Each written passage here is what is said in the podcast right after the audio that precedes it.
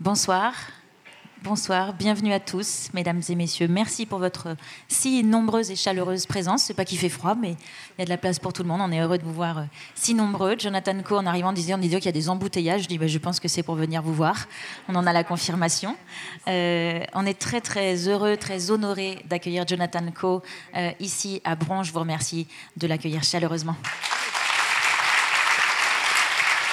Merci, merci à tous. Merci beaucoup. Je suis moi-même très heureuse et très honorée. J'ai plein de collègues très très jaloux qui voulaient prendre mon siège, qui voulaient faire l'interview à ma place. J'ai tenu bon, j'ai pas cédé ma place. Je suis doublement heureuse parce que nous sommes accompagnés de Marguerite Capel qui va assurer l'interprétariat de la rencontre et nous permettre donc de la suivre en anglais pour ceux qui peuvent et en français pour que tout le monde soit à l'écoute et dans un partage de langues. Merci et bienvenue Marguerite. Je vous remercie de la saluer moi aussi.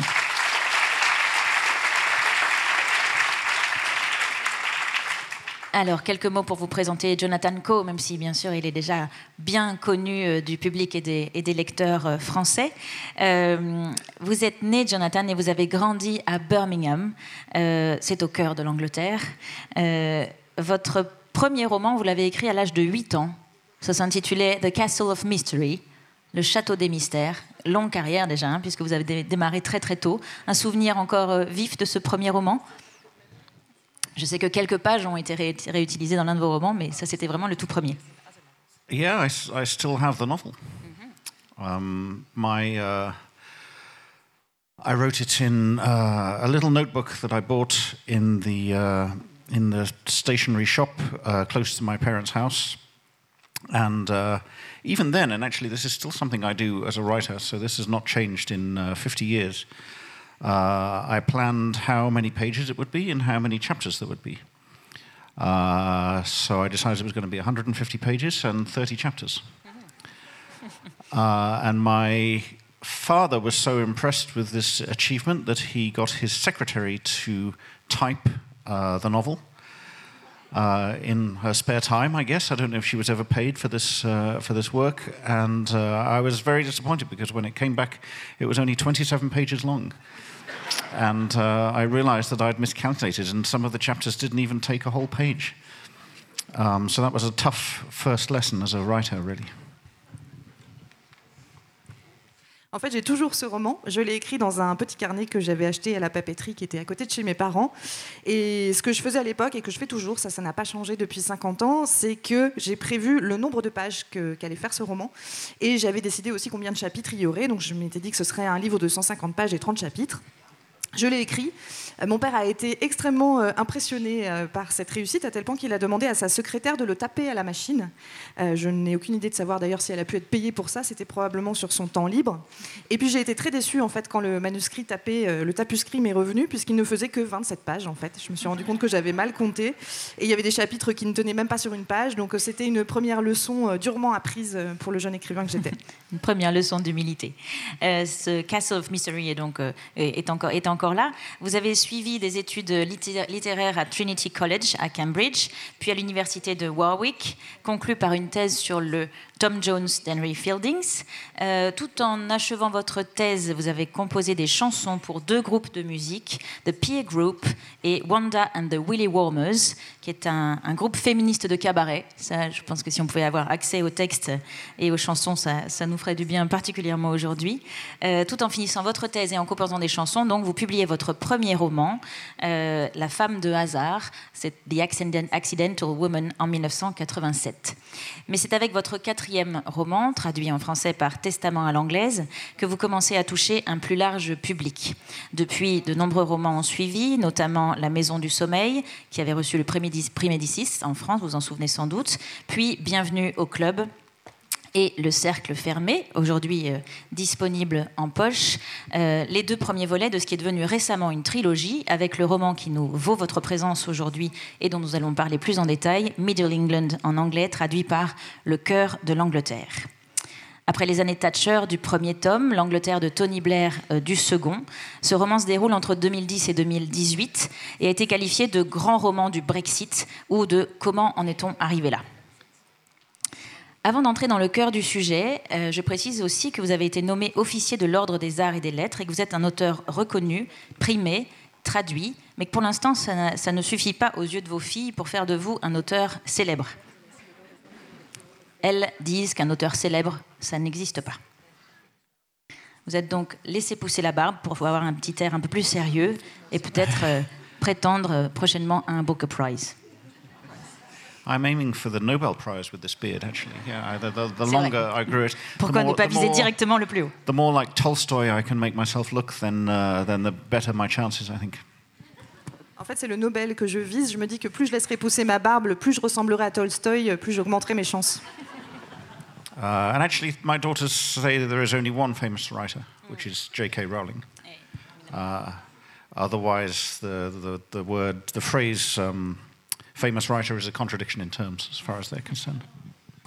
En fait, pour mes filles, il n'y a qu'un écrivain qui les intéresse, c'est J.K. Rowling, l'autrice de Harry Potter. Et donc, pour elles, la simple expression écrivain célèbre est quelque chose de complètement contradictoire. Vous étiez à Clermont-Ferrand hier soir, dans la librairie des Volcans, et je crois que le public était là aussi, lui, très très nombreux. Donc, on est très heureux aujourd'hui de profiter de votre présence. Pour commencer notre échange, j'aimerais vous entendre sur votre collaboration, qui date maintenant de plusieurs romans, avec votre traductrice José Kamoun, qui donc se charge de traduire vos romans de l'anglais au français.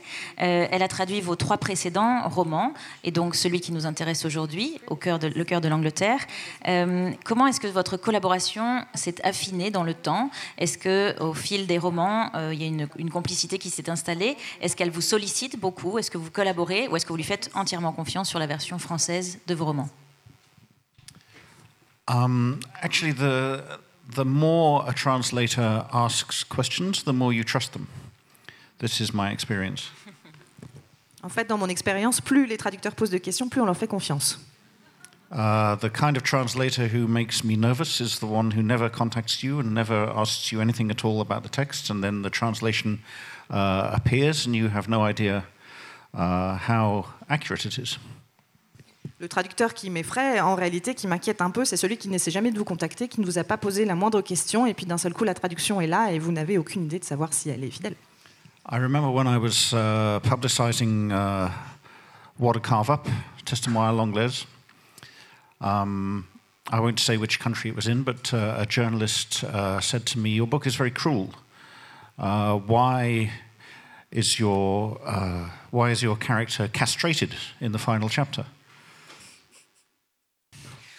Quand je faisais la promotion de Testament à l'anglaise, dans un pays que je ne nommerai pas, un journaliste m'a demandé, votre livre est vraiment très cruel, pourquoi est-ce que tel personnage se retrouve castré dans le dernier chapitre? And I said, no, there must be some mistake. There's no castration in my book at all. And he said, yeah, here I'll show you the passage. And what the translator had done, there was a very simple play on words in English, where an arms dealer, a dealer in weapons, had his arms cut off, and this play on words didn't work in this language. But it worked if you used the word weapon, which was also a synonym for penis.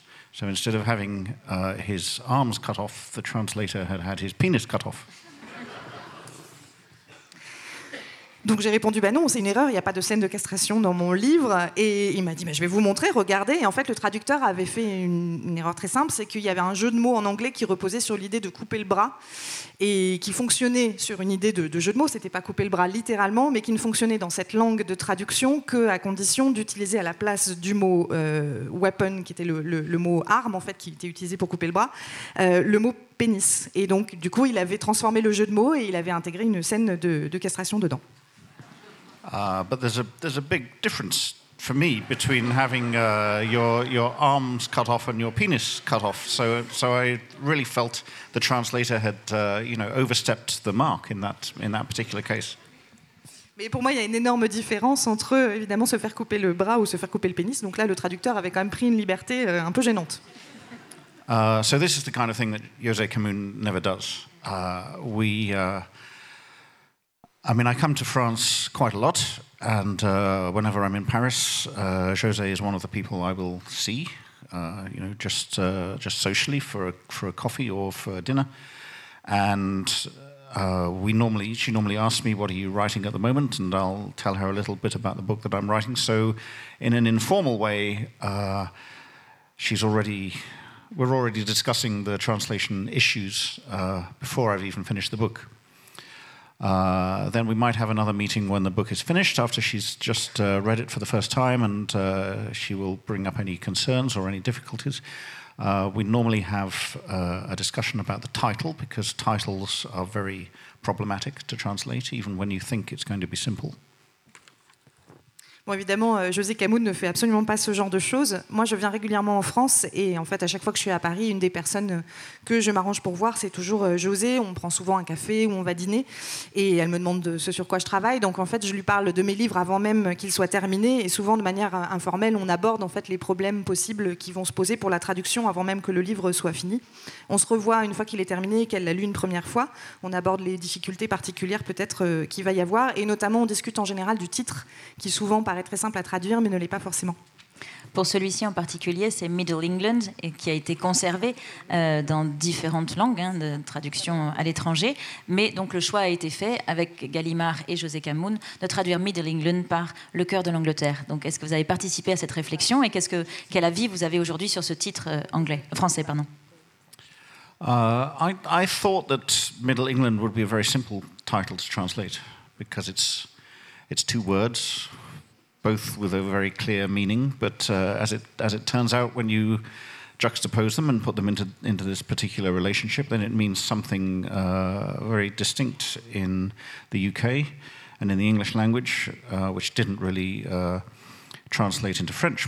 We talked about the idea of whether Middle England was the same as La France profonde, and whether we should call it L'Angleterre profonde. But José and my editor, Marie-Pierre Gracedieu, decided that the two phrases were actually a little bit too different in their overtones and their implications to use that as a translation. En fait, moi, je pensais que Middle England, ce serait un titre facile à traduire, puisque c'est deux mots qui, a priori, ont un sens qui semble assez clair, mais quand on les associe, le rapport entre ces deux mots crée un sens bien particulier dans le contexte anglais, qui ne se traduit pas forcément de la même manière en français. Donc, on a beaucoup discuté de savoir si Middle England, c'était un peu l'équivalent de ce qu'on pourrait appeler ici la France profonde. On a envisagé d'appeler le livre l'Angleterre profonde, mais à la fois José Kamoun et Marie-Pierre Gracedieu, qui est mon éditrice, jugeaient que les deux phrases avaient des connotations trop différentes dans les deux contextes pour pouvoir l'utiliser comme titre. Dans la version française, le cœur de l'Angleterre, évidemment, si on s'arrête une minute sur ce titre, et l'illustration qui a été choisie pour figurer en bandeau sur le roman le confirme, on entend deux sens à ce terme-là, du cœur de l'Angleterre. On est à la fois dans le cœur géographique de ce pays, puisque c'est la région dans laquelle se situe l'histoire, la région de Birmingham, où vous avez grandi, que vous connaissez si bien, c'est Midlands. Et puis c'est aussi l'organe vital d'un pays, c'est sa pulsation, c'est son pouls, c'est ce qui irrigue toute sa population, et qui là va se retrouver doublement déchiré, puisque le contexte que vous nous apportez, c'est celui de la décennie que nous venons de vivre et qui a vu le Brexit s'installer. Donc ce terme est particulièrement fort en français, et je crois que José était très heureuse de pouvoir dire dès le titre ces deux directions à l'œuvre dans votre roman. It's actually a more powerful title in French, I think, and taking their lead from Gallimard, my Spanish publisher and my Portuguese publisher have both used this title. I think other publishers will as well. And yes, this idea of the heart, the vital organ of a country, being rent in two, is not in the English title. Middle England just refers, first of all, it also has a double meaning, but it refers first of all to the geographical centre, as the French title does. But it also, Middle England denotes a kind of set of social and political attitudes and beliefs as well. Middle class, middle brow, conservative, slightly insular, slightly inward looking, against political correctness and this sort of thing. So, that's the double meaning that it has in the English language. Oui, en fait, je pense que le titre est même plus puissant en français que le titre original. Et d'ailleurs, après Gallimard, mes éditeurs espagnols, portugais et sans doute d'autres ont repris cette idée du cœur de l'Angleterre pour leur propre titre. C'est vrai qu'il y a cette idée voilà, de l'organe vital d'un pays qui est coupé en deux, qui n'apparaissait pas dans le titre original.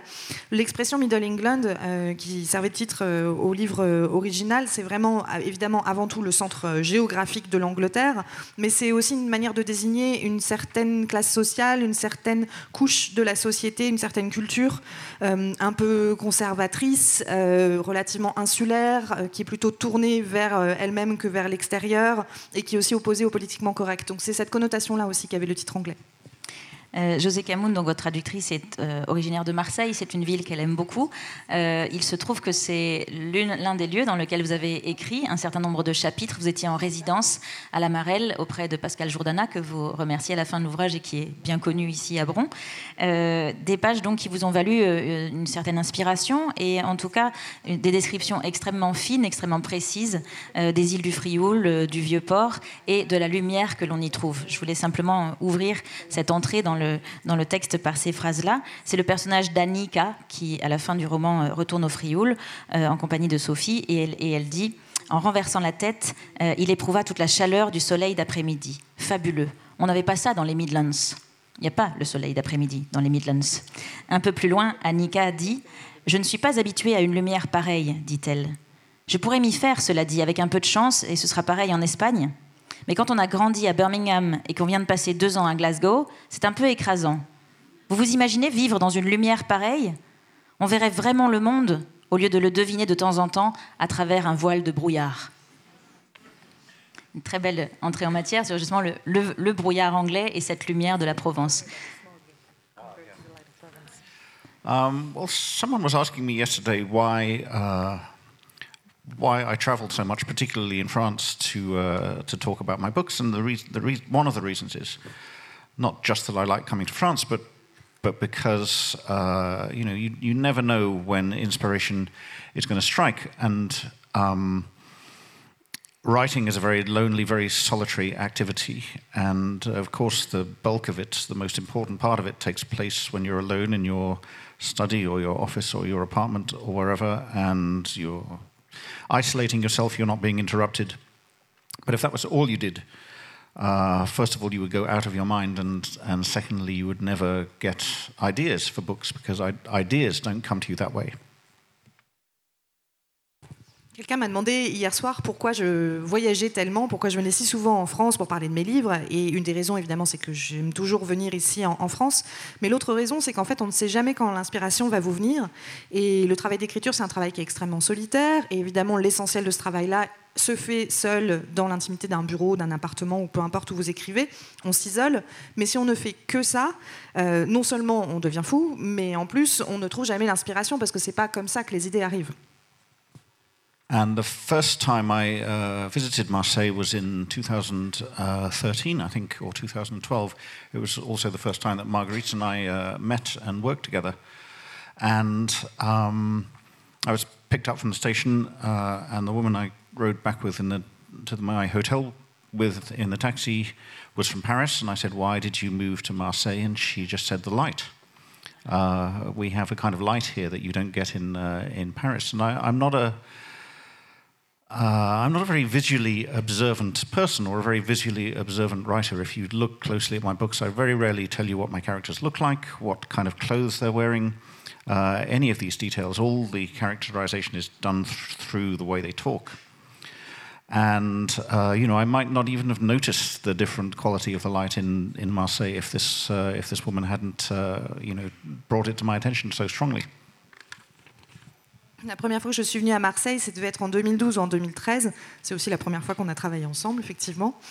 Et je suis arrivée à la gare, on est venu me chercher et on m'a emmenée jusqu'à mon hôtel. Et j'étais dans un taxi avec une femme qui était originaire de Paris et qui s'était installée à Marseille. Et je lui ai demandé pourquoi est-ce que tu t'es installée ici. Et elle m'a dit pour la lumière. Et en fait, moi, je ne suis pas très observateur sur le plan visuel. Si vous lisez attentivement mes livres, vous apercevrez que je ne décris pas beaucoup à quoi ressemblent mes personnages, tatouage ou le type de vêtements qu'il porte, tout ce qui est de l'ordre de la personnalité en fait vient vraiment de la manière dont il parle. C'est plutôt par ça que je le définis. Et je n'aurais probablement pas remarqué cette lumière si cette femme ne me l'avait pas fait remarquer à ce moment-là. Effectivement, on va en venir à ce texte où les dialogues sont extrêmement nombreux et c'est ce qui fait exister vos personnages. On va y revenir.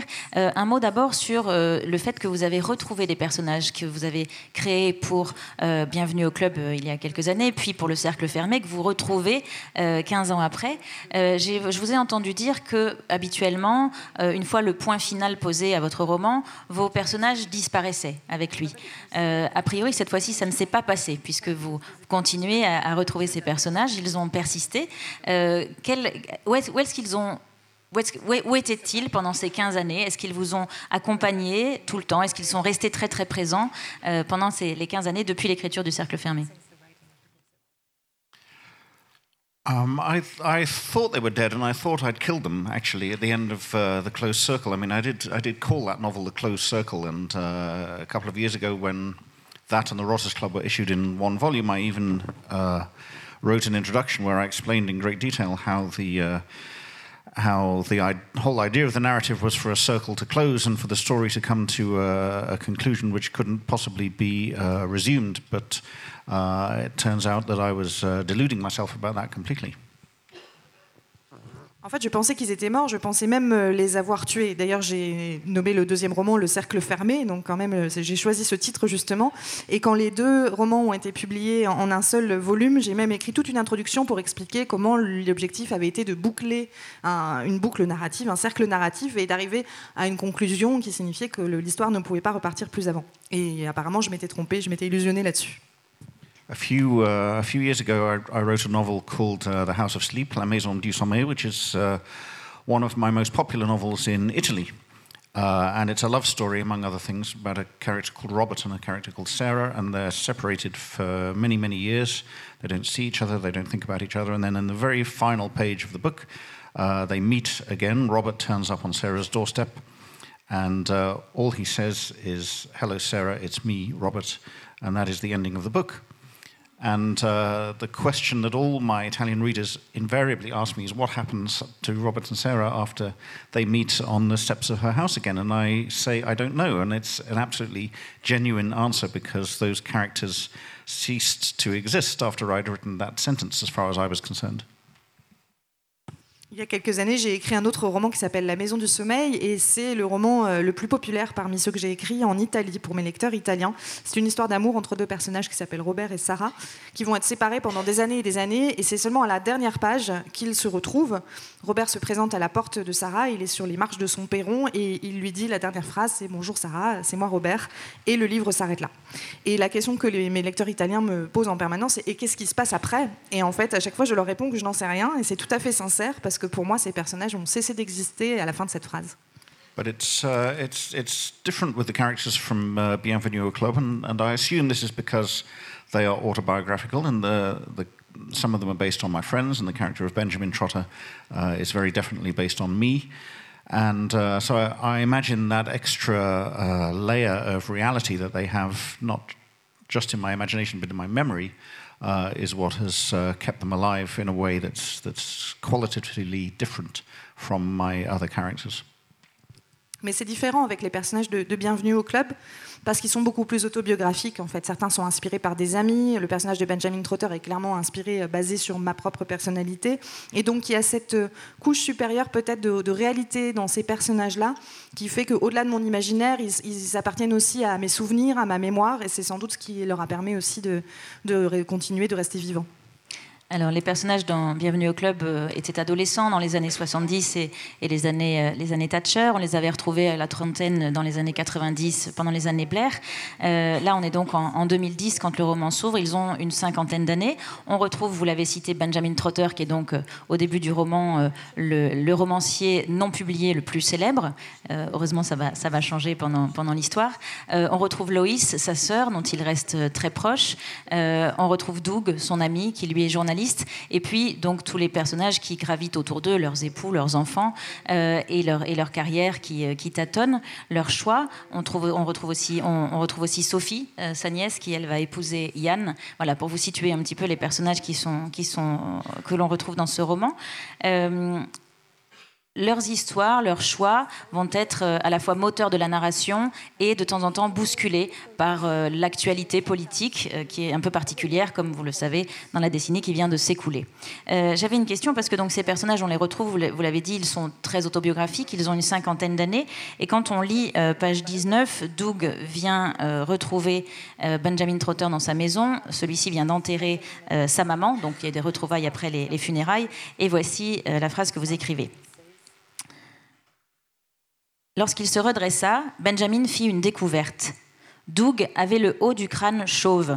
Il était en train de se déplumer de manière significative. Un instant, il en conçut une pointe de satisfaction mesquine, comme on en ressent envers un rival. Voilà, je voulais savoir s'il n'y avait pas aussi une petite pointe de vengeance envers vos personnages, puisque donc, eux vieillissent aussi, et Doug, lui, carrément se déplume. Est-ce que ce n'était pas une manière d'être un peu mesquin à leur égard ? Mean towards my characters? No, I think I've been very gentle towards the characters in this book, much more so than in the previous two. En fait, je pense avoir été beaucoup plus gentil avec mes personnages dans ce roman-là que dans les précédents romans. I mean, everything in Le Cercle de l'Angleterre, more so than in any of my other novels, I would say, is from real life. There's almost nothing in the book that is invented. And as you can see, even though I'm 58 now, I still have quite a good head of hair, and a lot of my friends are going bald, and this gives me tremendous sense of satisfaction and victory. So that detail is taken straight from real life. En fait, dans Le Cœur de l'Angleterre, plus que dans n'importe quel autre roman que j'ai écrit, tout est inspiré de la vraie vie. Il n'y a pratiquement rien qui soit inventé dans ce livre. Et comme vous voyez, j'ai 58 ans et moi, j'ai toujours de beaux cheveux. Et j'ai effectivement beaucoup d'amis qui sont en train de devenir chauves et je dois dire que j'en tire une satisfaction formidable et un sentiment de victoire. The Close Circle was quite a bitter book. And a book that I didn't feel any great affection for, actually, after I'd finished writing it, and I didn't really want to think about it again.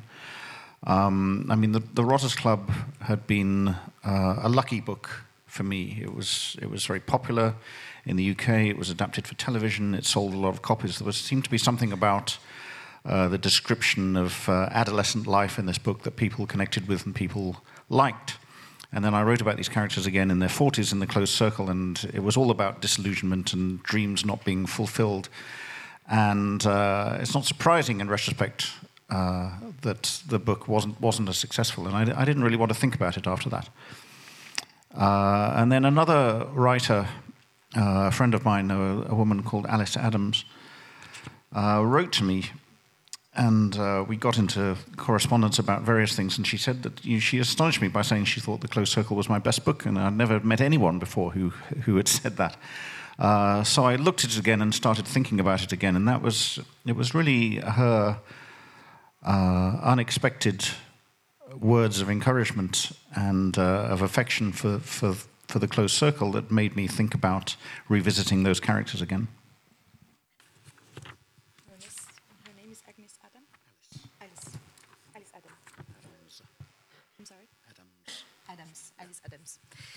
Le Cercle Fermé, en fait, c'était un livre qui était assez amer. C'est un livre pour lequel j'avais pas beaucoup d'affection après l'avoir terminé, auquel j'avais pas très envie de repenser. En fait, le Bienvenue au Club, ça a été un livre vraiment porte-bonheur pour moi. Il a été très populaire au Royaume-Uni, il a été adapté à la télévision, il s'est très bien vendu. Je pense qu'il y avait quelque chose dans la manière dont je représentais la vie de ces adolescents qui devaient parler aux gens. Et puis ensuite, quand j'ai repris ces personnages dans Le Cercle Fermé, alors qu'ils avaient la quarantaine, c'était vraiment le roman des désillusions, des rêves non accomplis. Et c'est pas très étonnant en fait maintenant qu'en y repensant qu'il n'ait pas eu le même succès. Donc c'était un livre sur lequel j'avais pas très envie de revenir. Et une amie à moi qui est écrivaine et qui s'appelle donc Alice Adams m'a écrit au sujet de mes livres et on a entamé toute une correspondance et elle m'a écrit un jour que Le Cercle Fermé était pour elle mon meilleur livre. Et j'ai été extrêmement surpris en fait de voir que c'était celui-là qu'elle avait retenu et c'est ce qui m'a donné envie en fait d'en revenir. Cet encouragement qui était complètement inattendu pour moi m'a donné envie de reprendre ces personnages.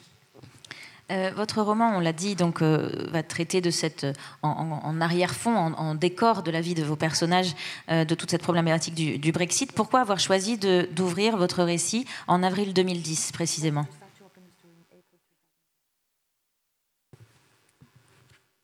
Well, I wanted to thank you, first of all, for conducting this interview for half an hour now without mentioning the word Brexit. I think you're the first interviewer who's managed to do that in the whole time I've been talking about this book. So actually, it's me who is going to use the B word and bring it into the conversation, for which I apologize. Alors, je voudrais commencer par vous remercier parce que ça fait 30 minutes, donc on est en interview, en discussion, et vous avez réussi à mener cet entretien sans prononcer une seule fois le mot Brexit. Et vous êtes la première à être parvenue à faire ça depuis que je parle de ce livre, et je m'excuse parce que je vais donc commencer à employer ce mot maintenant. But anyway, by the time I started thinking about this book in the early months of 2016, it had been announced that we were going to have a referendum about Brexit, and it was clear that we were on a kind of collision course to something fairly momentous in recent British history. And knowing that it was going to be a book which not just described the individual lives of these familiar characters, but was also going to tell something of the story of Britain in the last few years, I was looking for a moment where I could... not pinpoint the roots of Brexit, because you would have to go a long, long way back to do that, but to find a moment which was historically a suitable opening for that particular national story. En fait, quand j'ai commencé à réfléchir à ce livre, c'était au début 2016, donc on avait déjà annoncé que le référendum aurait lieu. Il était déjà assez clair qu'on se précipitait, qu'on courait à la catastrophe, en tout cas que quelque chose de vraiment clé allait se passer dans l'histoire britannique. Et donc je savais que mon livre allait aborder non seulement la vie des personnages, mais aussi dire quelque chose de cette histoire récente britannique. Et donc à partir de là, il fallait que je trouve le bon moment historique pour ouvrir le récit, pas forcément pour fixer un moment donné où le Brexit prendrait ses racines, prendrait sa source, parce qu'il faudrait remonter beaucoup plus loin là-dessus, mais simplement un moment qui soit adapté pour parler de cette histoire britannique. So I chose the general election of 2010, which was the first time for many, many years where a political party had not won a clear majority in Britain, and we'd had to form a coalition instead, but also a moment when the then Prime Minister, Gordon Brown, who was campaigning to be re-elected as Prime Minister, was caught off guard and recorded saying something tactless about a constituent who he'd just spoken to. She'd raised concerns about immigration, said she thought there were too many people from the European Union coming into Britain, and his assistant, walking away from the interview, said to him, "Who was that woman? Who was that person?" And he replied, "Oh, I don't know, she was some bigoted woman." And that what was meant to be a private comment was recorded and broadcast.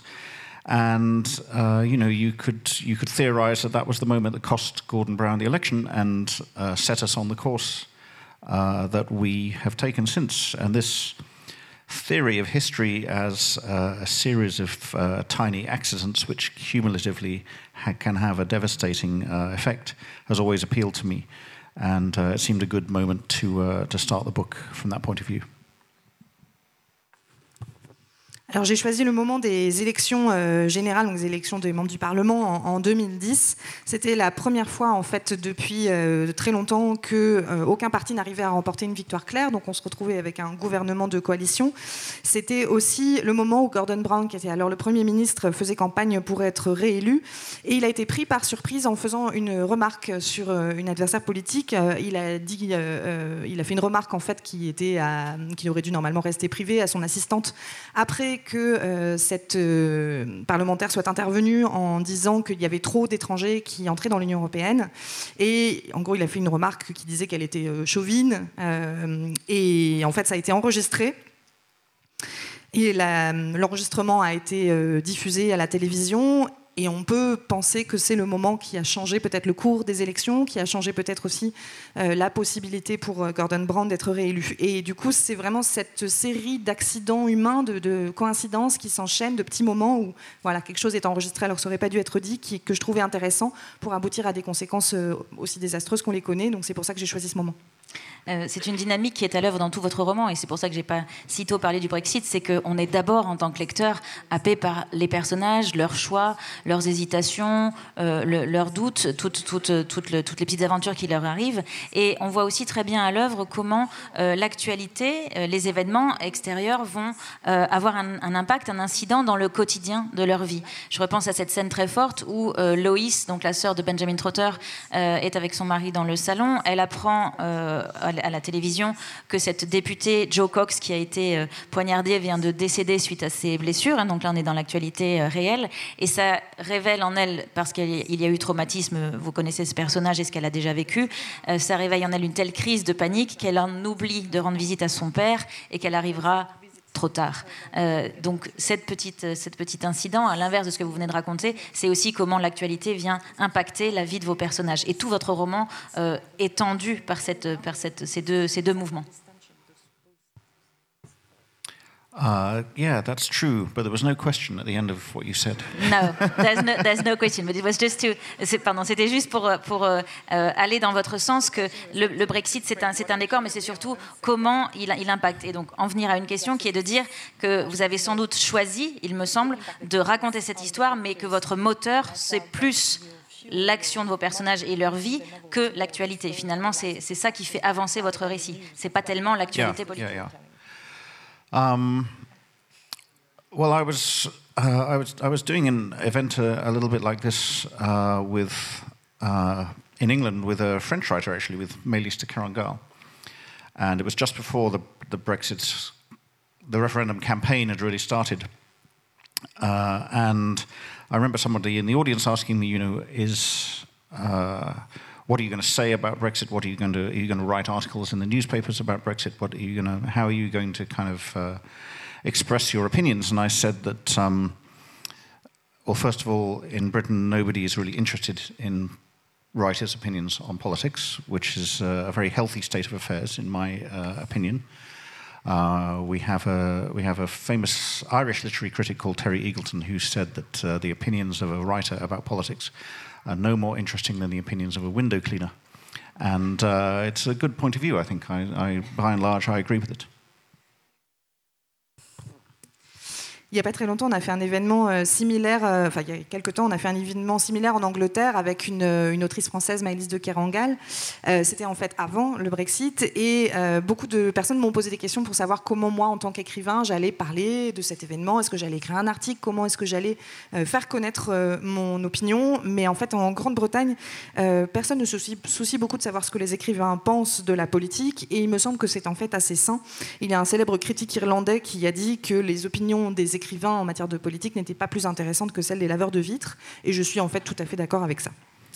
But then I thought about what I just said, and I added, well, but actually writers should be asked about this particular subject, because my sense was that the Brexit referendum was going to be highly emotional, and that people were going to vote with their feelings and were going to vote with their gut, not with their minds and not with their reasoning faculties. And I said, this is going to be a very emotional moment in British politics, which is why writers, actually, and novelists in particular, are the best people to understand it.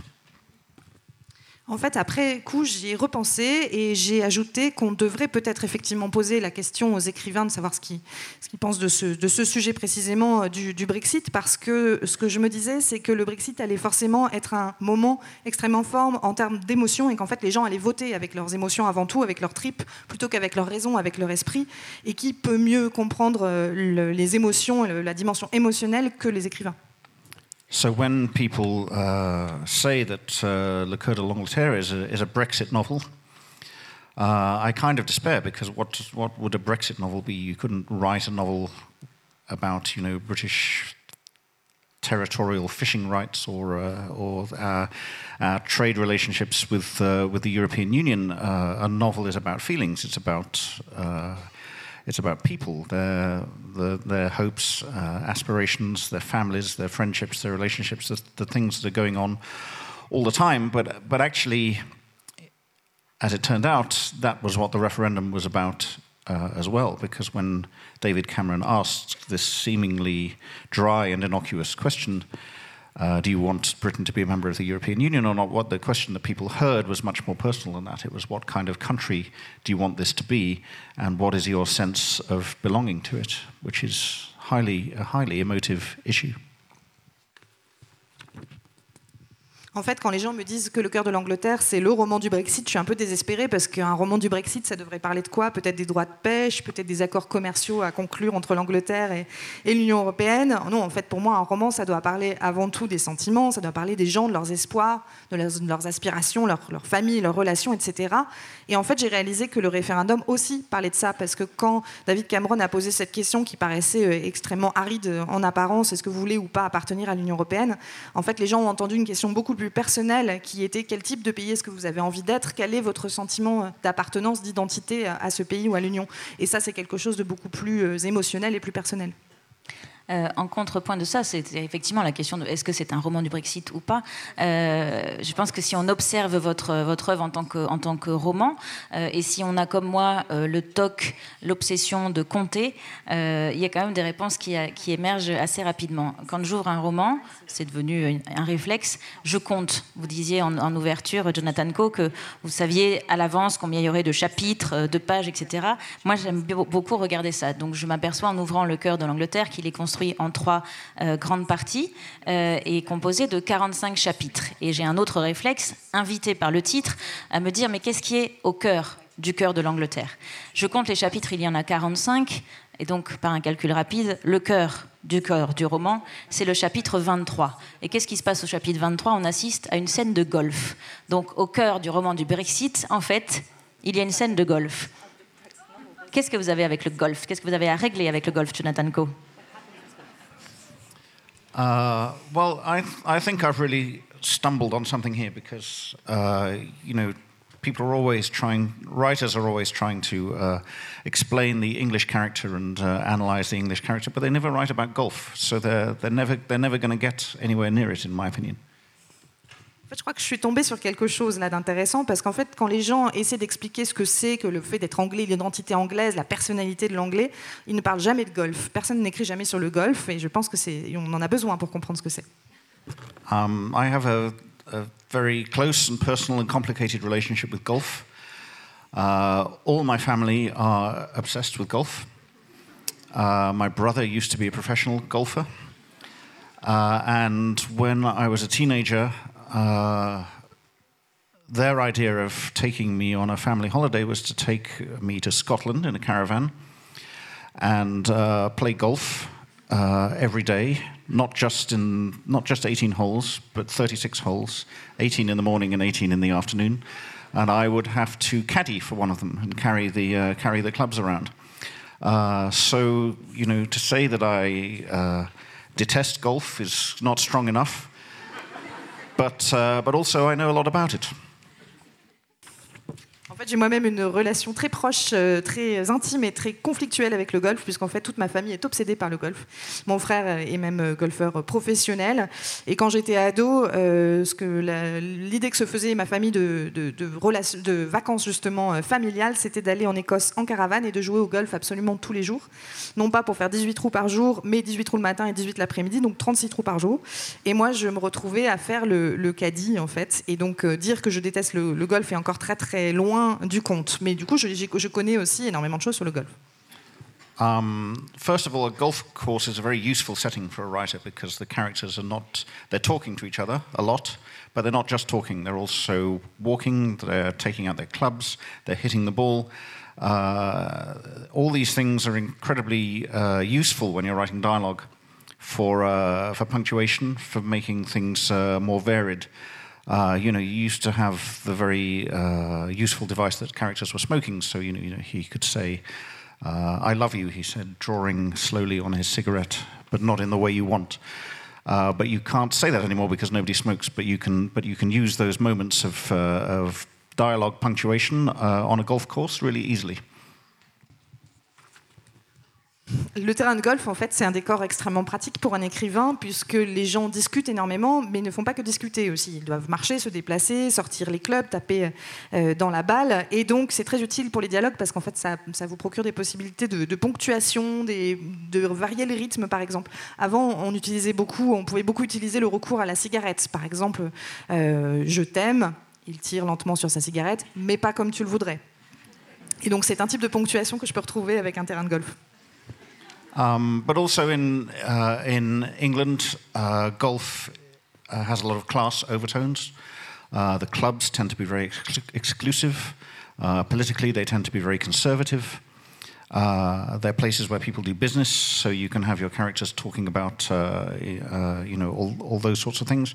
And they're also the quintessence of Middle England, as I. Use the phrase in the title of the book. So it was inevitable to me that the central chapter, as you noticed, of the novel would be set on a golf course. Aussi en Angleterre, le golf a vraiment un sens aussi d'appartenance à une classe sociale. C'est quelque chose qui est très élitiste, c'est aussi quelque chose de très conservateur. C'est aussi un endroit où on parle beaucoup d'affaires, de business, donc on peut y avoir toutes sortes de discussions sur toutes sortes de choses. Et c'est quelque part aussi le contrepoint de cette Middle England dont je parlais. Enfin, c'est vrai, elles en fait partie intégrante. Et donc c'est aussi pour ça que le chapitre central en fait, se passe sur un terrain de golf, comme vous l'avez remarqué. Alors maintenant qu'on ça vous a fait du bien, je pense, d'en parler un petit peu du golf. Maintenant qu'on a compris votre haine du golf, est-ce que vous pouvez nous dire comment vous avez vécu, reçu ce titre français « Bienvenue au Club » ? The French title. Yes. Because of the golf connotations, yeah. You know, I never noticed it before. And now I hate the title. Je me doutais que ça allait briller. Though actually, one of the titles we played with for Middle England was Au Revoir au Club, as a reference to ending the trilogy and also Britain leaving the European Union, obviously. So it could have come back. Alors en fait, si c'est à cause des connotations de golf, effectivement, je ne les avais jamais remarquées, mais maintenant je déteste ce titre. Mais par contre, c'est vrai qu'un des titres qu'on avait imaginé aussi pour le cœur de l'Angleterre, une idée avec laquelle on a joué un peu, c'était de l'appeler Au Revoir le Club, puisque donc en référence au premier, mais aussi Au Revoir l'Union Européenne. Moi, j'ai tenu une demi-heure sans prononcer le mot Brexit, mais vous écrivez 548 pages sur l'Angleterre, sans une ligne sur le football.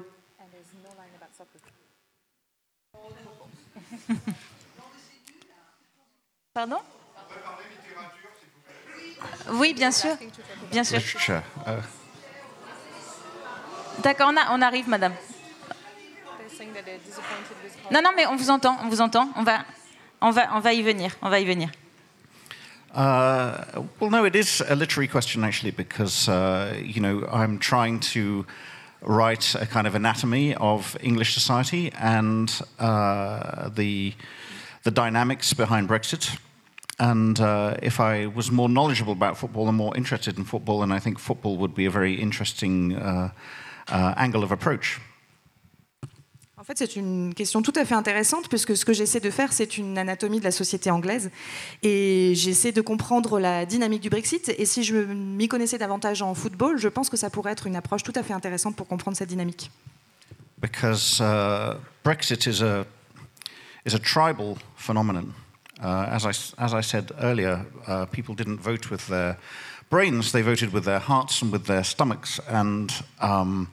more and more, I think that the division between Leavers and Remainers in the UK, which is just as entrenched now that we are told that Boris Johnson has got Brexit done than it was before, this division, the best analogy for this division seems to be in people supporting different football teams, and you can't argue somebody out of their allegiance to one team over another. And that's the situation with Brexit, that the country is divided and nobody on either side is ever going to change their mind, certainly not through argument. En fait, le Brexit, c'est un phénomène relativement tribal. Les gens n'ont pas voté avec leur cerveau, comme je le disais auparavant, ils ont plutôt voté avec leur cœur, avec leur tripes. Et les divisions profondes entre le camp du Leave et le camp du Remain, elles sont encore pires aujourd'hui, même si Boris Johnson prétend que le Brexit est réglé, est une affaire réglée. Et donc l'analogie peut-être la plus proche de ça, c'est effectivement celle des supporters de clubs de foot, parce que c'est pas des gens qu'on peut convaincre de changer d'allégeance et de changer de club par la discussion. Et le pays est divisé de cette manière-là aujourd'hui, personne n'a envie de changer d'avis et c'est pas par la discussion qu'on va réussir à se convaincre. Alors, votre roman est ponctué de 5 échanges entre Doug, qui est journaliste, et Nigel, qui est chargé un adjoint à la communication du cabinet du gouvernement.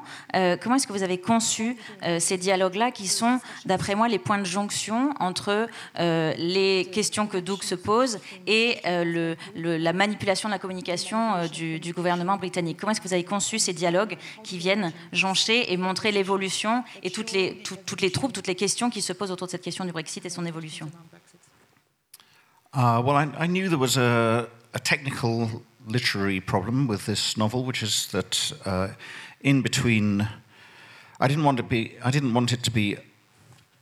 It was a novel about politics, but I didn't want it to be a novel about politicians because I don't know enough about the way that the machinations at Westminster work.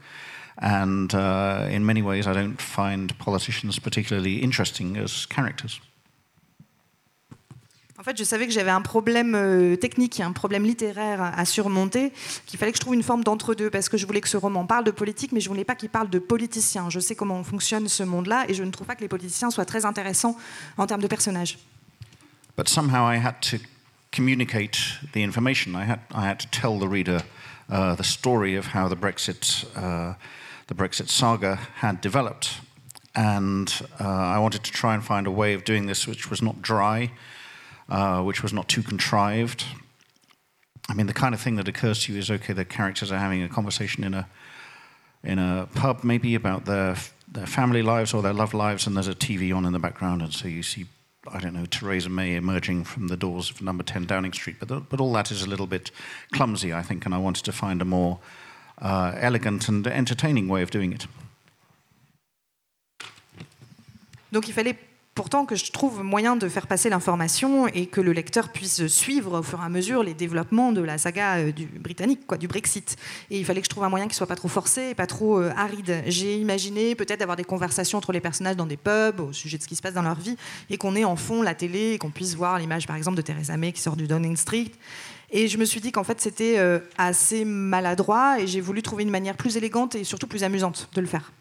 And the useful thing about coming back to these familiar characters is that one of them was a journalist, a political journalist, and it seemed very easy and very plausible to have him having a series of secret meetings or briefings with one of David Cameron's more low-level advisors, in which not only could I satirize the kind of chaos of Cameron's approach to the Brexit referendum, but I could also just simply give the reader the information of what was happening in that story at that particular moment.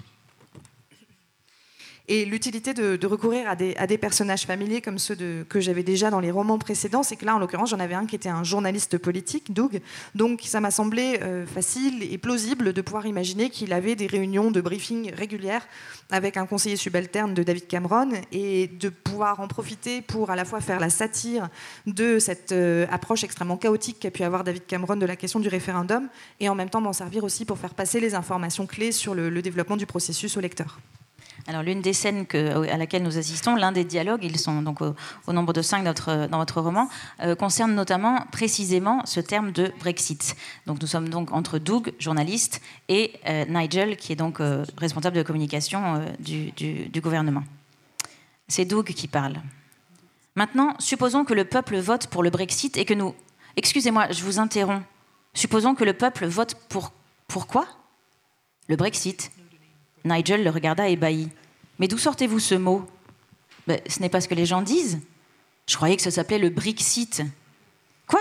Le Brexit ? » ?»« C'est ce que nous disons. » »« Qui, nous ? » ?»« Dave, donc David Cameron. » »« Dave et toute l'équipe. » »« Tout le monde à part vous dit Brexit. Où êtes-vous allé chercher Brexit ?»« Je ne sais pas, on croyait que c'était le terme. » »« Il griffonna de nouveau dans son calepin. « Brexit, vous êtes sûr ?»« Absolument, c'est un mot valise. British exit. »« British exit, mais dans ce cas-là, ça donne Brexit. » »« Les Grecs disent bien Grexit. » »« Les Grecs, mais les Grecs, ils n'ont pas quitté l'Union. » »« Non, mais ils l'ont envisagé. » »« Quoi qu'il en soit, nous ne sommes pas Grecs. Il nous faut un terme à nous.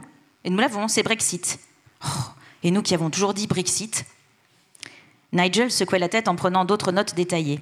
« Ça va faire l'effet d'une bombe à la prochaine réunion du cabinet. J'espère qu'il ne me reviendra pas de l'annoncer. »« Bah, dans la mesure où vous êtes convaincu que ça n'arrivera pas, vous n'avez pas vraiment besoin d'un mot pour le dire. » Là, vous allez jusqu'au cœur de ces conversations. Imaginez, et c'est une manière de dire tout le doute et tout le flou dans lequel les politiciens, la classe politique elle-même était, puisque justement, comment dénommer quelque chose dont on doute fortement qu'il va advenir, qu'elle va advenir. Yeah, I mean, I'm sure this conversation never took place, but I became interested at one point during the writing of the novel in the word Brexit itself, which has become one of the most commonly used words in the English language, and I did some Googling to find out when it was invented, and I was amazed to find out that it only went back to 2012, and that for some months people used a different word. They called it Brexit. And you know, it's one of those accidents of language that one particular version won out over another. En fait, évidemment, cette conversation, je suis certain qu'elle n'a jamais eu lieu, mais je me suis intéressée à un moment dans l'écriture du livre au mot Brexit lui-même, qui est devenu tellement répandu. Et en fait, j'ai cherché sur Google pour savoir quand il avait été inventé, et j'ai été extrêmement surpris de voir que son origine remontait seulement à 2012, et que même pendant quelques mois auparavant, le mot utilisé avait été plutôt Brexit. Et donc, c'est encore une fois un de ces hasards de la langue qui fait qu'un mot va prendre le dessus sur un autre. But the chapters you're talking about, the dialogues between Doug and Nigel, were actually... I kind of slightly dreaded writing them because, as I said, they were there really to convey information to the reader, which is, you know, the dullest task that you have as a novelist. But they became very good fun to write because I allowed them to spiral off into fantasy, and I realised that it was one of those situations where you can actually get much closer to the truth by exaggerating much more. And get to the truth much quicker by exaggerating than you could by being realistic.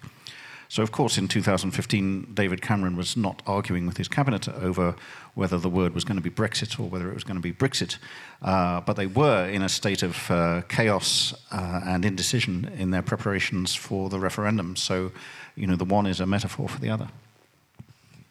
En fait, au début, je craignais un petit peu l'écriture de ces chapitres, des conversations, de ces 5 conversations entre Doug et Nigel, parce que le but, c'était donc de faire passer des informations, ce qui peut vite être un peu plombant, un peu ennuyeux, mais je me suis très vite aperçue qu'en fait, ils étaient très amusants à écrire, parce que je pouvais partir un peu dans le fantasme, en fait, quelque part, et parce que c'était typiquement une situation dans laquelle c'est en exagérant et en accélérant cette exagération qu'on pouvait se rapprocher davantage et plus vite de la réalité. En étant justement dans une description extrêmement réaliste. Alors en 2015, il n'y a pas eu ce débat entre David Cameron et son conseiller sur le choix du mot Brexit ou Brexit, mais ils étaient bien dans cette situation de chaos et d'indécision par rapport à ce référendum.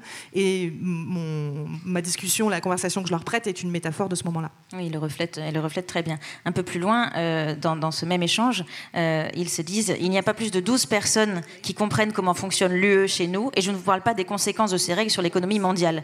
Vous n'y comprenez rien, et moi non plus. On assiste à un dialogue entre un journaliste et un responsable de communication du gouvernement. Ils n'y comprennent rien et ils estiment à 12 personnes donc les personnes en capacité d'expliquer vraiment tous les enjeux. Vous dites avoir écrit ce roman de manière très égoïste pour comprendre vous-même ce qui était en jeu. Qu'est-ce que vous avez appris et qu'est-ce que vous avez compris en vous penchant sur vos personnages de cette situation politique? I don't write novels in order to find answers because that's never going to happen. But you're right. Most novels, just as much as the most personal forms of lyric poetry, for instance, are written for selfish and personal reasons. They're written in order for the writer to understand himself or herself better.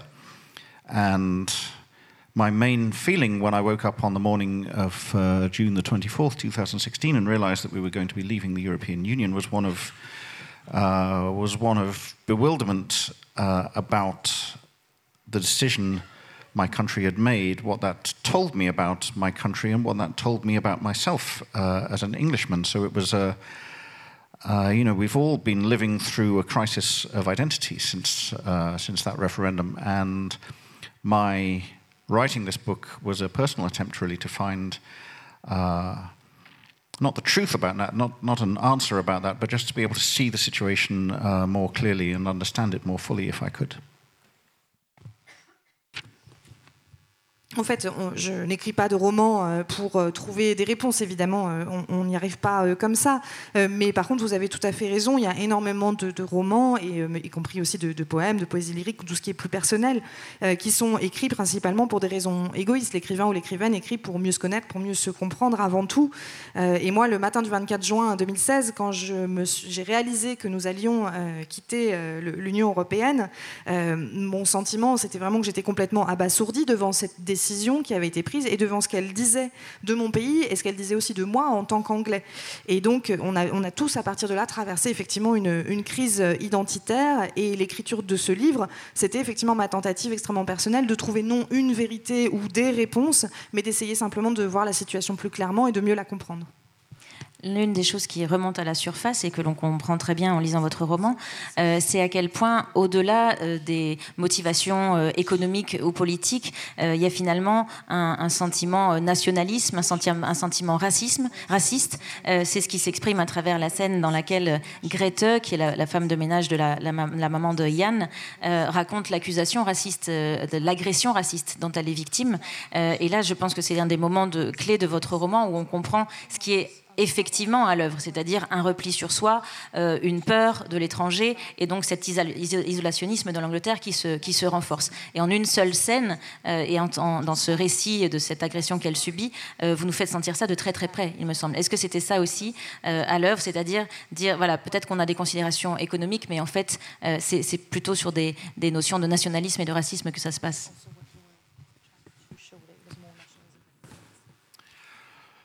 The Leave campaign could not have won the Brexit referendum on economic arguments alone, or on arguments about sovereignty alone. There just weren't enough people in the UK who felt strongly enough about it, or who thought about it enough. Back in 2014, when people were asked what were their main political priorities, they talked about housing, they talked about health, they talked about education, they talked about economics. Nobody talked about our membership of the European Union because it wasn't even seen as an interesting topic. Vous savez, la campagne pour le livre n'aurait pas pu gagner uniquement sur la base d'arguments économiques ou même d'arguments sur la souveraineté, parce qu'il n'y avait pas assez de gens qui s'y intéressaient suffisamment à ces problématiques-là, ou qui avaient une opinion vraiment très tranchée à ce sujet-là. Les priorités politiques des gens en 2014, c'est plutôt la santé, l'éducation, le travail, le logement, etc. Ce n'était pas l'appartenance à l'Union européenne qui n'intéressait finalement que très peu de gens. But as I tried to show in the book, the Leave campaign was extremely cynical, and in the last weeks of the campaign, when things began to get really bitter and divisive, they very deliberately brought immigration to the top of the agenda, and Nigel Farage in particular was instrumental in doing that. Mais comme j'essaie de le montrer dans le roman, la campagne pour le livre a été extrêmement cynique, et dans les dernières semaines où vraiment les amertumes ont commencé à exploser et la campagne à diviser de plus en plus, ils ont délibérément ramené le sujet de l'immigration sur le devant de la scène, et Nigel Farage en particulier a joué un rôle important pour faire ça. But every country has its share of racists, by which I mean people for whom suspicion, dislike, distrust of the other based on ethnicity overrides all other considerations. But what you don't do is put these people in control. You don't allow them to drive the agenda of your country, and that is what the Leave campaign decided to do. And there's no doubt that there's been a spike, a rise in hate crimes, and in British people, English people in particular, feeling emboldened to express racist views, hostility towards EU migrants in particular, which they wouldn't have dared to do in the same way prior to 2016. Chaque pays a évidemment sa part de racisme et de racistes au sens de personnes qui placent la défiance qu'ils ont vis-à-vis des autres, de l'autre, sur la base d'une appartenance ethnique qui laisse ces considérations-là supplanter toutes les autres. Ce qu'il faut simplement faire, c'est ne pas laisser ces gens-là fixer le cap, donner les priorités du pays. Et quand la campagne pour le livre a fait ça consciemment, il n'y a aucun doute qu'on a vu effectivement une augmentation des crimes de haine et de plus en plus d'Anglais et de Britanniques qui se sentaient encouragés à pouvoir exprimer beaucoup plus librement des opinions racistes, notamment vis-à-vis des immigrés de l'Union européenne, des choses qu'ils n'auraient jamais osé dire avant 2016. Des choses les langues qui se sont déliées. Une dernière question avant peut-être de vous passer la parole dans le public.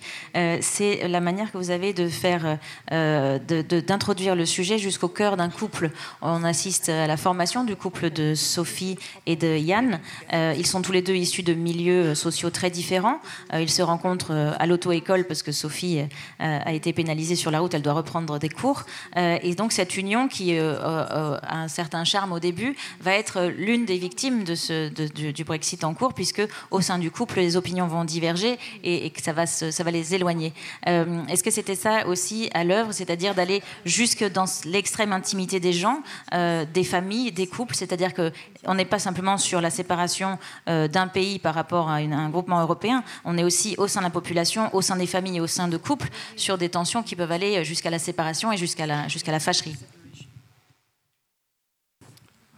Well, it was one of the first decisions I took when writing the book, that I knew that somehow I had to give a human shape and a human narrative line to the idea of two opposing halves of a nation who disagree about something fundamentally and yet somehow have to find a way of cohabiting, literally, of living alongside each other. And taking the story of a mismatched couple, a couple who have plenty of things in common, but fundamentally see the world entirely differently, and tracing the strains that this puts their relationship and their marriage under, that seemed to me the obvious way to solve that problem. C'est en fait une des premières décisions que j'ai prises quand j'ai décidé d'écrire ce livre. Je voulais trouver une forme humaine à cet arc narratif en fait, qui conduit deux moitiés d'un pays, d'une nation, à s'opposer si violemment avec un désaccord extrêmement profond et en même temps à devoir quand même continuer à cohabiter. Et il m'a semblé assez évident en fait, que cette forme humaine, c'était celle d'un couple mal assorti, qui a certes des points communs, mais qui a quand même fondamentalement une vision du monde extrêmement différente, et qu'en suivant l'évolution de leur relation, ça allait être une manière d'aborder cette séparation.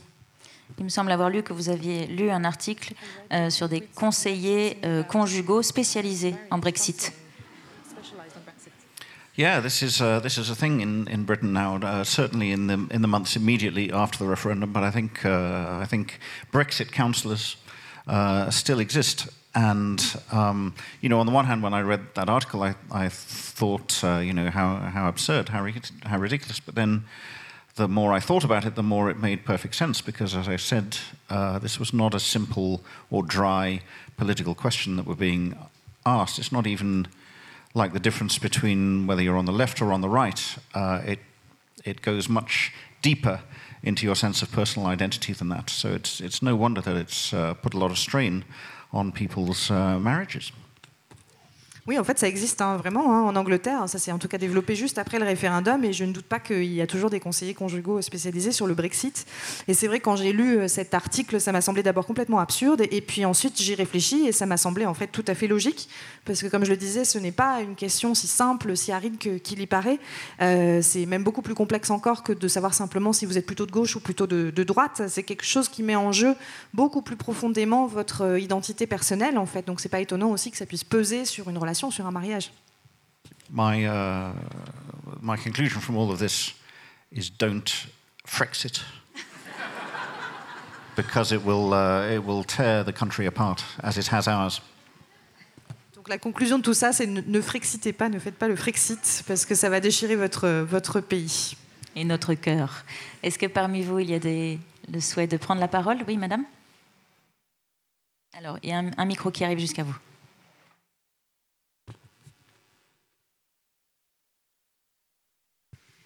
Tout d'abord, merci beaucoup parce que c'était passionnant et j'ai hâte de le lire.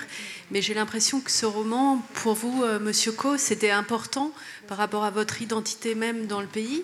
Et du coup, qu'est-ce que vous allez pouvoir avoir comme projet de nouveau roman après celui-là ? Well, all my novels are important in terms of my identity, really. I mean, for me, the very act of writing a novel is too difficult and too boring and isolating in some ways to make it about something trivial, because it simply wouldn't be worth the effort. But my next novel is not at all political. It's not set in the present. The word Brexit does not occur because it wasn't invented, and it's more a novel about the process of creation. Not writing in this case because I'm writing about a filmmaker, but a novel about what it means to take the outside world, select from it, edit from it, and try to turn it into a piece of art. So, many people will see it as a more inward-looking novel, but it's just as personal and important to me as Middle England has been. En fait, tous mes romans sont extrêmement importants pour moi en termes d'identité, parce que pour moi, le simple acte d'écrire un roman, c'est quelque chose qui est trop difficile, trop dur, qui vous isole aussi trop pour ne pas le faire, pour le faire sur un sujet qui serait trivial, qui n'aurait pas d'importance à mes yeux, parce que ça n'en vaudrait pas dans ce cas-là la peine. Mon prochain roman ne sera pas du tout politique, il ne se passe pas dans le présent, le mot Brexit n'apparaît pas parce qu'il n'a pas encore été inventé, mais c'est un roman qui se consacre bien davantage au processus créatif, qui explore la question du processus créatif, non pas sur l'écriture, mais en suivant cette fois-ci les pas d'un cinéaste, mais qui se concentre vraiment sur cette idée de qu'est-ce que c'est de saisir quelque chose du monde extérieur, de choisir des éléments de ce monde et de faire un travail éditorial quelque part dessus pour créer une œuvre d'art à partir de ça. Et donc c'est un roman qui paraîtra peut-être davantage tourné vers l'intime, mais qui pour moi est personnel exactement de la même manière que Le cœur de l'Angleterre. Oui.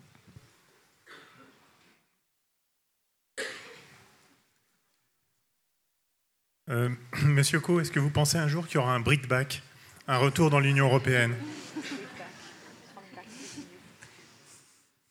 Well, I am terrible at predictions. I didn't foresee the general election result of 2015, which in many ways was another key stage on the road to Brexit. I didn't see the Brexit vote going the way that it did. I thought it would be 52% to remain and 48% to leave, something like that. I didn't see Boris Johnson winning his huge majority in December of last year. So you're really asking the wrong person.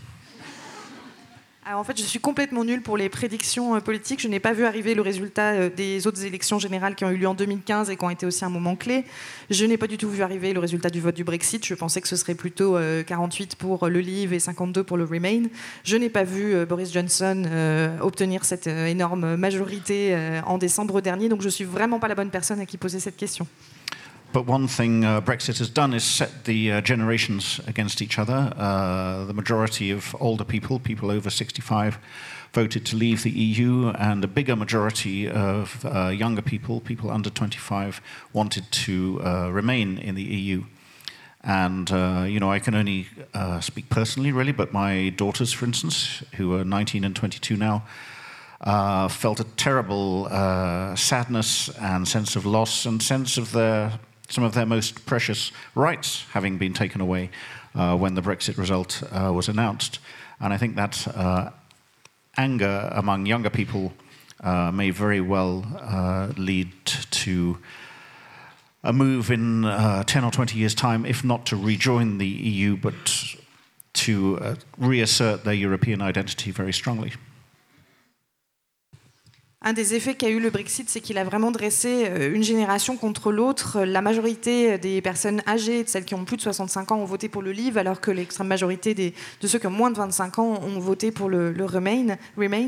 Et donc, personnellement, moi, rien qu'avec mes filles qui ont 19 et 22 ans aujourd'hui, je vois à quel point cette jeune génération, elle ressent un sentiment de frustration, de tristesse, de deuil. Elle a l'impression d'avoir été privée de ses droits quelque part les plus précieux. Et je pense que cette colère-là, elle peut éventuellement conduire à un mouvement dans 10-20 ans, peut-être pour revenir dans l'Union européenne ou peut-être simplement pour revivifier cette identité européenne. Il y a une question de ce côté. Ah, pardon. On vient à vous après. Oui, allez. C'est une question plutôt sur l'écriture. Je suis par là. Sorry. Quand vous écrivez, quand vous êtes dans le processus d'écrire un livre, est-ce que c'est des moments qui sont des retrouvailles ? Enfin, vous avez hâte de vous y mettre et vous êtes complètement dans cet univers, c'est comme un refuge, une bulle à l'extérieur du monde, ou est-ce que c'est une traversée que vous vous obligez à faire avec parfois des difficultés et quelle en est dans ce cas-là la motivation ? Well, as I said at the beginning of the conversation, I've been writing since I was 8 years old, and barely a year has gone past in my life, I think, when I haven't been working on a book of one sort or another. So clearly, for me, it's an absolute compulsion and something that is necessary, actually, to my mental well-being, I think. En fait, comme je l'ai dit au début, j'écris depuis que j'ai 8 ans et il ne s'est pas passé une année de ma vie depuis, je pense, sans que je travaille sur un livre. Donc, très clairement, en fait, l'écriture, pour moi, c'est vraiment une pulsion et c'est quelque chose qui est profondément nécessaire à mon bien-être. But there are no rules for writing and no rules about when it's going to feel satisfying and when it doesn't. Like everything else in one's life, it's a kind of roller coaster, and there are some days when you're bursting to express yourself and the words just won't come, and there are other days when you can write 4 or 5 or 7 or 8 pages without even thinking about it, and I can't, even after 50 years, predict when that's going to happen. Mais il n'y a pas de règle en fait en matière d'écriture et on ne peut pas prédire les moments où écrire va être quelque chose de satisfaisant ou pas. C'est exactement comme dans tout le reste de la vie, ce sont des montagnes russes. Certains jours, on brûle d'exprimer quelque chose et les mots ne viennent pas. D'autres jours, on pond 6-7 pages absolument sans y penser, sans faire d'effort. Donc on ne peut vraiment pas prédire en fait la manière dont ça se passe. So I don't really believe in writers' rituals because the process is very spontaneous, and as I said, you can never tell when or how inspiration is going to strike you. People ask, do you write on a computer or with pen and paper? Well, it depends where I am and what I have with me. If pen and paper is all I have with me, then that's what I'll write with. If I'm at home in my study, then I'll probably write on a computer. I have an antique writing desk, which has come down to me from my great-grandfather. And sometimes when newspaper journalists ask me to have a photograph of me writing or to talk about some object that is important to my writing, then I talk about this desk. But it's not true at all. I mean, I hardly ever use it. Alors moi je ne crois pas du tout au rituel en fait, d'écriture, pour moi c'est quelque chose d'extrêmement spontané en fait, l'écriture. On peut jamais savoir en fait, quand l'inspiration va vous venir, donc on me demande souvent est-ce que vous écrivez à l'ordinateur ou avec un stylo et un carnet, et je dis que ça dépend où je suis en fait. Quand je suis à la maison, il y a des chances que effectivement j'aille à mon ordinateur dans le bureau, mais si j'ai juste un stylo, ce sera un stylo. Et j'ai dans mon bureau justement un antique bureau, le meuble qui me vient de mon arrière-grand-père, et souvent quand on me pose la question, j'ai toujours une photo de moi en train d'écrire à ce bureau, et puis on peut toujours expliquer aux journalistes que cet objet peut être l'objet extrêmement important, mais en fait, je l'utilise très rarement.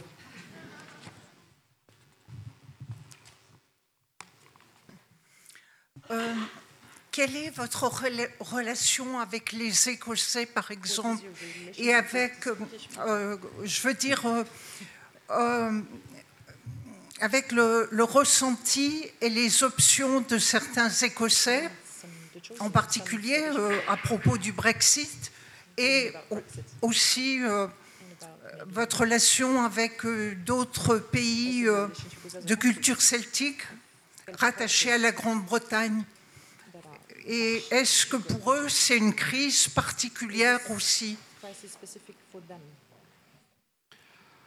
Well, the Scottish people, as I'm sure you know, voted to remain in the European Union by quite a large majority, and they're very, very angry that they're being dragged out of this organisation, which has been, by and large, beneficial to them.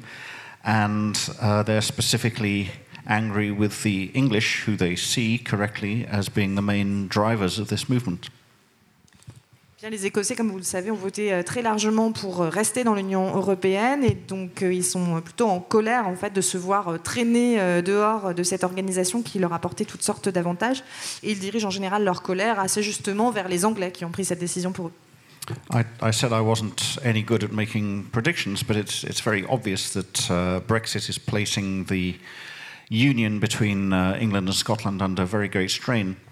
And, you know, it's when you look at the subject that you realize with what kind of bizarre fanaticism this subject has taken hold of the English imagination. Because when Brexiters were polled recently, when Leave voters were polled recently on how they felt about the breakup of the United Kingdom, 75% of them said that it was a price worth paying, in their opinion, for leaving the EU. That's a very, very extreme position, in my opinion. Comme je l'ai dit, je ne suis pas très douée en prédiction, mais on voit évidemment quand même venir le fait que le Brexit va quand même faire peser énormément de pression sur la relation, l'union entre l'Angleterre et l'Écosse. Et c'est là où on voit vraiment la dimension de fantasme, le côté extrêmement fort et étrange de ce moment qu'on est en train de vivre et de la façon dont ça a pris possession en fait, de l'imaginaire anglais. Il y a eu un sondage récemment qui demandait aux partisans qui ont voté pour le Leave, pour quitter l'Union européenne, ce qu'ils pensaient d'un possible éclatement du Royaume-Uni, et 75% des personnes interrogées répondaient que ça en valait la peine, même si c'était difficile, que c'était le prix à payer pour accomplir le Brexit. Donc on voit à quel point en fait on va dans les extrêmes. The British political writer Anthony Barnett wrote a very good book about Brexit, which he published actually very soon after the referendum, arguing that in order to understand it, you had to break up the United Kingdom into 5 different parts. So Northern Ireland, Scotland, Wales, and then London and England without London, because London voted to remain. And England without London is really the force that has driven Brexit, and that's also the England that I'm mainly writing about in Le Cercle Fermé. Un écrivain politique anglais qui s'appelle Anthony Barnett a écrit un livre sur le Brexit qui permet vraiment de bien comprendre, et qui dit que pour comprendre en fait, ce qui s'est passé autour du Brexit, il faut penser le Royaume-Uni en 5 régions. Il y a l'Irlande du Nord, il y a l'Écosse, il y a le Pays de Galles, il y a Londres et il y a l'Angleterre sans Londres. Parce qu'en fait, Londres a voté pour rester, et c'est vraiment l'Angleterre hors Londres qui a été la force en fait, qui a vraiment abouti à ce Brexit. Et c'est justement sur cette partie-là de l'Angleterre sans Londres que j'écris dans le roman Le Cœur de l'Angleterre. Alors le temps passe, et je vous propose de terminer par ce passage de lecture qui dit tout l'humour et toute la nostalgie, toute la mélancolie qui sont à l'œuvre dans le roman de Jonathan Coe, et qui nous font comprendre tous ces mécanismes de l'intérieur au plus près des personnages. C'est une scène qui se passe entre Benjamin et Jennifer. Jennifer, c'était un amour adolescent, un flirt. Ils se retrouvent, ils ont donc tous les deux plus de 50 ans, et voici leur dialogue pour conclure cette rencontre avec Jonathan Coe. « Ce qui me sidère dans le fait de vieillir, dit Jennifer, c'est que le temps change d'échelle. La mémoire ne calcule plus en années, mais en décennies. Je sais. On commence à faire des comptes dans sa tête. Par exemple, il y a quelques semaines, je regardais Les Dents de la Mer avec ma fille Grace. Elle a 17 ans et le film en a 40. 40 ans! Si j'avais regardé un film vieux de 40 ans quand j'en avais 17, il aurait été tourné dans les années 30. » Il a dû se passer pas mal de choses dans le monde entre les années 30 et les années 70. Beaucoup de changements. Il y en a peut-être eu moins depuis. Tu crois? C'est pour ça que ça nous paraît encore si proche? Ou bien est-ce que c'est seulement qu'on... Elle laissa sa phrase en suspens. Le dîner était fini et elle avait beaucoup bu. Tu sais comment Philip Larkin présentait le phénomène? Dit Benjamin. Non, dis-moi. Comment est-ce que Philip Larkin présentait le phénomène? Voilà. Quand on atteint l'âge de 70 ans, chaque décennie équivaut à un jour de la semaine. D'accord ? Donc, la vie commençant un lundi matin, ouais. Nous, on a 55 ans. Et tu sais à quel jour de la semaine on en est ? On est samedi, en fin d'après-midi. Jennifer le regarda horrifiée. Samedi après-midi ? Oh merde, Benjamin ! En gros, il ne nous reste plus que le dimanche. Oh, les dimanches, c'est chiant ! J'ai horreur des dimanches et il n'y a jamais rien à la télé. On est samedi, fin d'après-midi, il vous reste le dimanche pour profiter de la fête du livre. Merci beaucoup pour votre attention. Merci, Jonathan Coe. Merci.